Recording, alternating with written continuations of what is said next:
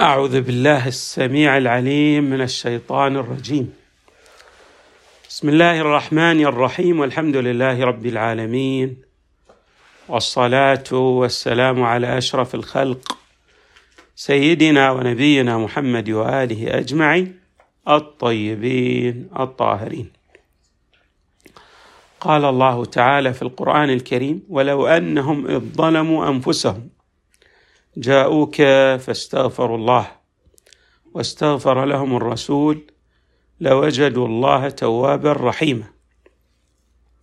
صدق الله العلي العظيم. الله تبارك وتعالى أقرب لنا من حبل الوريد. قال تعالى: ونحن أقرب إليه من حبل الوريد. وهو معنا أينما كنا، وهذه المعية بالتأكيد ليست معية بالمكان بالمعنى المادي، ولا في الزمان بمعنى حركة المتحرك المادي، وإنما هي معنوية، معية معنوية، بمعنى أن الله تبارك وتعالى يحيط بجميع الموجودات، إذ لا وجود لأي موجود إلا به تعالى. فمعيته تعالى بمعنى أن وجود الممكن لا شيئية له إلا من حيث ارتباطه بالله تعالى، وهذا معنى الوجود التعلقي الذي يشير إليه الحكماء والفلاسفة، بمعنى أن حقيقة وجود الموجود بارتباطه بموجده بالله تبارك وتعالى. إذن يتضح من خلال هذا العرض المبسط أن الله تبارك وتعالى هو قريب من كل الموجودات، لا يحجبه عن خلقه غيره. ولهذا نجد مثلا في بعض التبتلات والأدعية والتوسلات لأولياء الله: علمك بالحال يغني عن السؤال.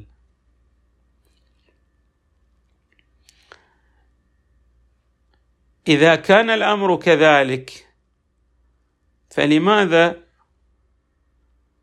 يطلب القرآن في بعض الآيات كالآية التي استهللنا بها الحديث أن نتقرب إليه بغيره، أن نجعل واسطة بينه بيننا وبينه في تقربنا إليه، والحال أنه هو أقرب إلينا من حبل الوريد. هو قريب من ناحية، مع ذلك يطلب أن نقترب إليه من ناحية أخرى بوسائط. فهل هذا فيه تضاد بمعنى يتنافى مع قربه إلينا أو مع قربنا منه؟ في الحقيقة ينبغي أن نلتفت إلى معنى دقيق أيضا أشار إليه القرآن الكريم في قوله تعالى: يا أيها الذين آمنوا اتقوا الله وابتغوا إليه الوسيلة. قرب الله منا لا يختلف، ولكن قرب العبد من من عند الله تبارك وتعالى يختلف.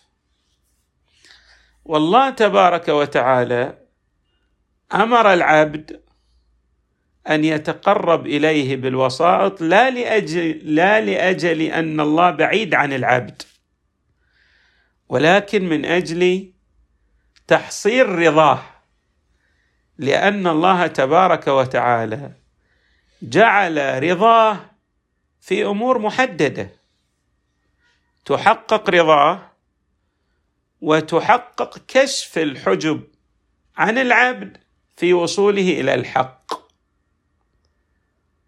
الله لا يحجبه عن خلقه شيء، محيط بكل شيء وعالم, وعالم بكل شيء. المسألة في قرب العبد من عند الله تبارك وتعالى. قرب العبد من عند الله من الناحية المعنوية ربط بوسائل، وهذا هو المعنى الدقيق لقوله تعالى: يا أيها الذين آمنوا اتقوا الله وابتغوا إليه الوسيلة، يعني بأن هذه الوسائل التي يتقرب بها العبد إلى الله لا لأجل أن الله احتجب عن خلقه ونحن نريد أن نكشف الحجاب بهذه الوسيلة، ولكن من أجل تحقيق رضا الله عنا تعالى بهذه الوسائل والوسائط التي جعلها الله محلا لرضاه وموئلا للطفه. وحتى يتضح هذا المعنى انظروا إلى هذا الحديث.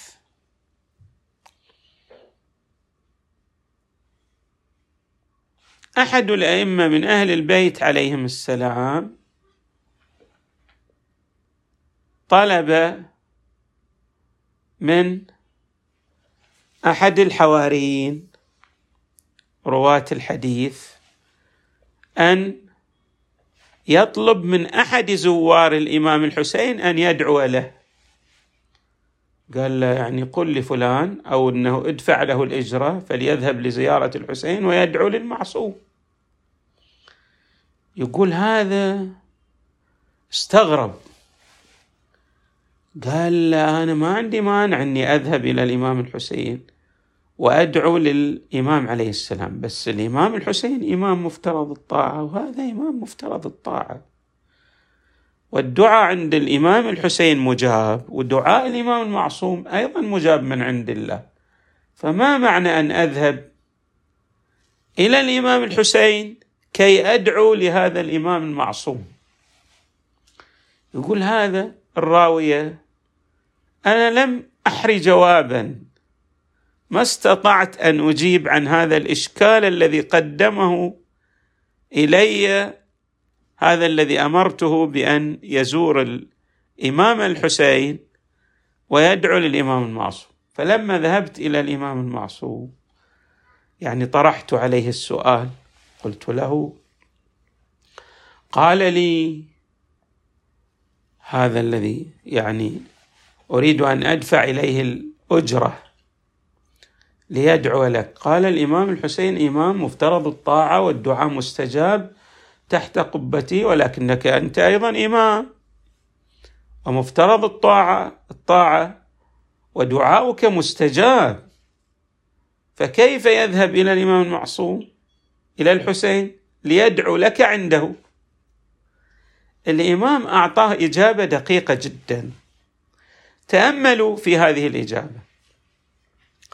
قال الكلام الذي قاله صحيح، أنا إمام ومفترض الطاعة وذاك إمام والله تبارك وتعالى يستجيب الدعاء تحت قبته، ولكن الله له موارد لرضاه. هو يعني كيف العالم يسير على وفق قوانين وأنظمة، هذه الأنظمة ليست فقط في الجانب المادي، بمعنى أن هناك أمور غيبية قد لا تدركها عقولنا. في الجانب المعنوي الله تبارك وتعالى ربط بعض الأمور ببعضها. في اليوم الكلمة التي قلناها ظهرا لها ارتباط بذلك، يعني أن العوالم الغيبية نحن لا ندرك أسرارها ولا نحيط بها علما، وإنما الروايات تكشف لنا اللثام وتميط شيئا من الحجب عن ذلك العالم. يعني المعصوم يكشف لنا كيف ترتبط الأشياء المعنوية ببعضها كما ترتبط الأمور المادية ببعضها، ونحن قد ندرك ارتباط بعض الأمور في الجانب المادي ببعضها الآخر وقد يخفى عنا الكثير لا ندرك ذلك، ندرك بعضه. قال تعالى: وما أوتيتم من العلم إلا قليلا. إذن الإمام قال له هناك أماكن الله أحب أن يدعو العبد فيها، من هذه الأماكن قبر الإمام الحسين عليه السلام، يعني يحقق استجابة الدعاء والرضا. فالإمام يقول: عندما أنا أمرت هذا أريد أن تعرفوا، أكشف لكم الجانب الغيبي عن أن هذا مورد يحقق رضا الله وتستجاب فيه الدعوة كما يستجاب للمعصوم. يعني الإمام جاي يرسخ هذا المعنى العميق في أذهان الناس، الناس لا قد لا تدرك، بس لما يقول الإمام مع أني أنا مستجاب الطاعة، بس هناك أيضا أبتغي أن يستجيب الله أو أن يحقق ما أبتغيه في ذلك المكان، لأن ذلك المكان الذي يدعو العبد الله فيه الله يستجيب فيه الدعاء. هذه يعني شرح لارتباط الأسباب بمسبباتها من ناحية معنوية، نحن لا ندرك. مثل كيف مثلا الآن الأدوية نلاحظ أن بعضها إذا اختلط ببعضها الآخر أو مزج مع بعضها تؤثر كيميائيا في شفاء المريض، وإذا بعضها أيضا استخدم مع بعضها الآخر يؤثر ماذا؟ في سوء صحته، في سقم بدنه. الأمور المعنوية كذلك، لكن نحن طبعا ما نحيط بها علما، لأن عالم الغيب أوسع بمرات عديدة من الجانب المادي. الجانب المادي فيه ضيق، نحن لا ندرك الجانب هذا الضيق، نحن ندرك بعضا منه. أما الجانب الغيبي فتكشفه لنا ماذا؟ الروايات، الوحي. معصوم لأنه يحيط بحيثياته علما، الله مكنه من ذلك. وأنبئكم بما تأكلون وما تدخرون في بيوتكم. يعني هذا عيسى عليه السلام يقول: أنا عندي اطلاع على العالم الغيبي حتى أوضح لكم اطلاعي، أنتم تدركون الأمور المادية، أنا أبغي أخبركم أيضا أن أموركم المادية هذه أنا أحيط بها علما، أما الجانب الغيبي فأنا أحيط به أكثر وأكثر. وهذا معنى قول علي عليه السلام، يعني لأنا بطرق السماء أعلم مني بالأمور ال يعني المادية، مضمون أعلم مني بطرق الأرض، يعني بالأمور المادية، لأن الحيثيات ذيك جانب الكشف والشهود لدى المعصوم أقوى في الجانب الغيبي، وإن كان هو مطلع على الجانب المادي. فلذلك إذا أماط اللثام أو كشف الحجب عن ذلك الجانب يتضح لنا هذا المعنى الدقيق لقوله تعالى: ولو أنهم إذ ظلموا أنفسهم جاءوك فاستغفروا الله واستغفر لهم الرسول. يعني أن استغفار الرسول له تأثير في استجابة الدعاء، في غفران الذنوب، في قربك من الله، لا لكون الله تبارك وتعالى هو بعيد عنك، الله لا يبعد عنك، بس الله جعل أسبابا ومسببات، تأثير وأمور تترتب على هذا التأثير. طيب احنا نتعجب، نفكر بطريقتنا الضيقة، نقول اه كيف إذا كان الله قريب إذا لماذا نحتاج إلى واسطة؟ الله جعل حتى هذه الصلوات التي نصليها، إذا الإنسان صلى صلاته بالرغم من أن هذه الصلاة فيها ماذا؟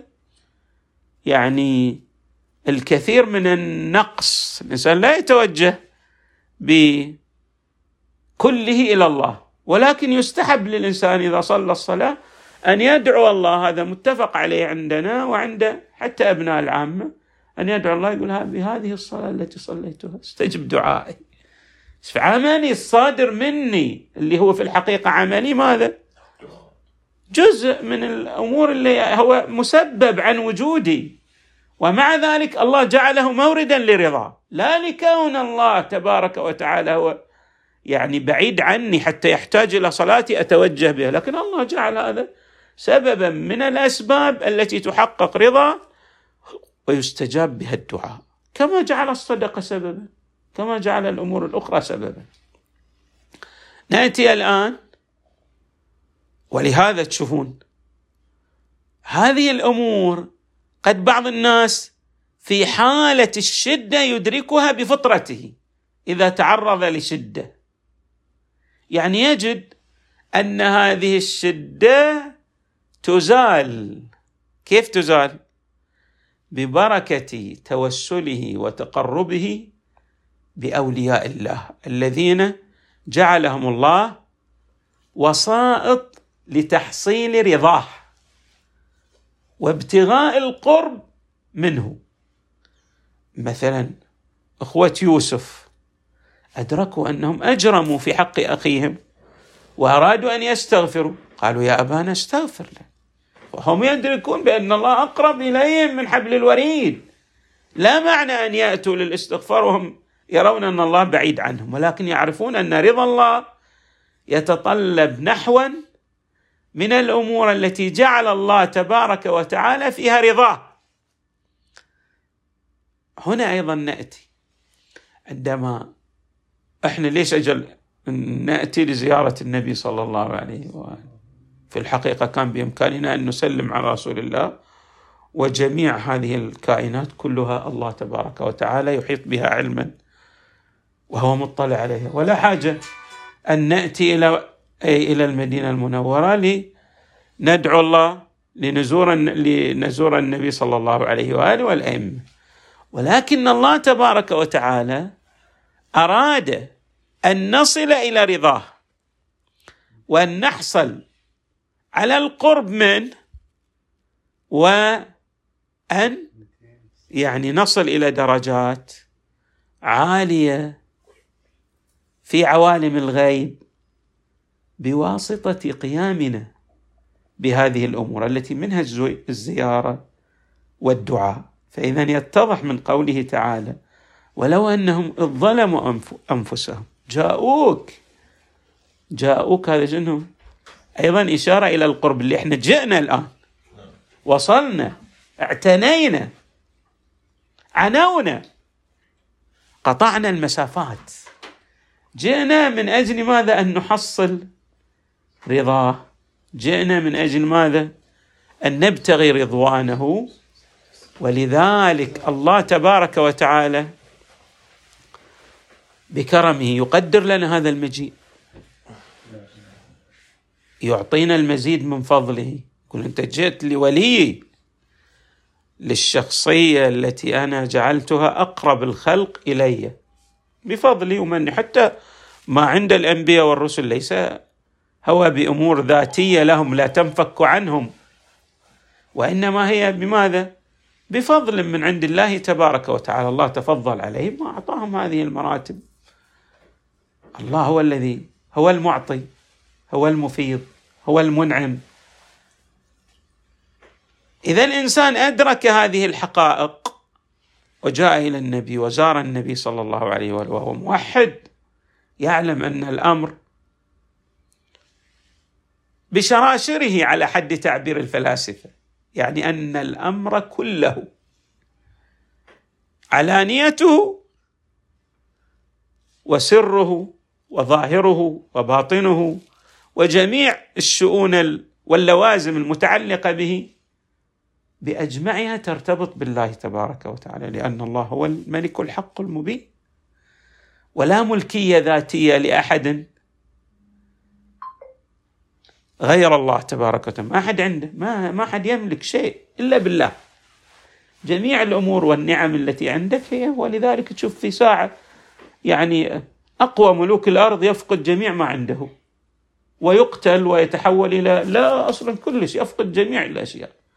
وفي لحظة أيضا ترى أن شخصا لا قيمة له عند الناس يتحول إلى شخصية عظيمة ويشار إليه بالبنان، لأن الأمور في عالم الأسباب والمسببات المادية الله تبارك وتعالى يريد أن يفصح لنا بها ما يجري على الخلق، وهالقوانين التي أجراها في عالم المادة يريد أن يلفت نظر الإنسان إلى أن الأمر بأجمعه يرجع إلى الله تبارك وتعالى.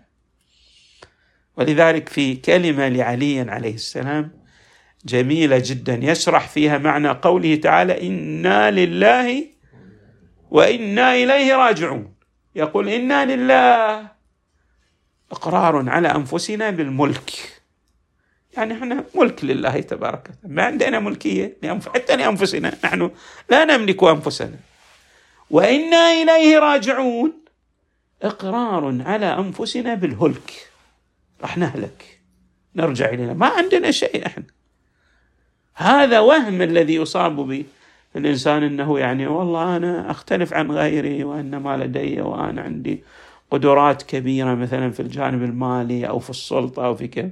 هذا نحو من التخويل والاعتبار نتيجة يعني حكمة لله تبارك وتعالى يعني يجريها على الخلق، يعبر عنها سليمان عليه السلام ليبلوني أشكر أم أكفر.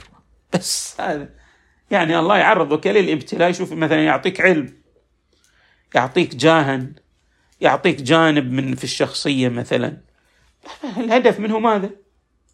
ابتلاء، امتحان في هالفترة المؤقتة يشوفك أنك أمن الشاكرين أم لا. والله تقول يعني أنا أختلف عن غيري لأن عندي، والله قال إنما أوتيته على علم عندي عندي يعني أنا ترى أختلف عنكم، يعني ترى هذه الأموال والكنوز والأمور التي حصلت لدي هذه ما حد يعني يقدر يسأل، لأن هذه من خصائص ذاتية ترجع إلي. هذا الله يريد يعني أن يعني يقطع عن العبد هذه النظرة التي في محتواها تؤدي إلى استقلال شخصيته وانفصاله عن الله تعالى.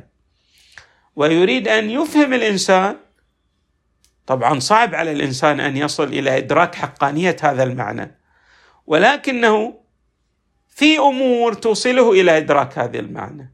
من جملة الأمور مثلا الخضوع والتوجه إلى الله، من جملة الأمور التي تدرك توصله إلى إدراك هذا المعنى الزيارة للنبي والأمة، ولذلك يستحق بالزيارة الشفاعة، قرب من الله، غفران الذنوب، قضاء الحوائج وما إلى ذلك من الأمور.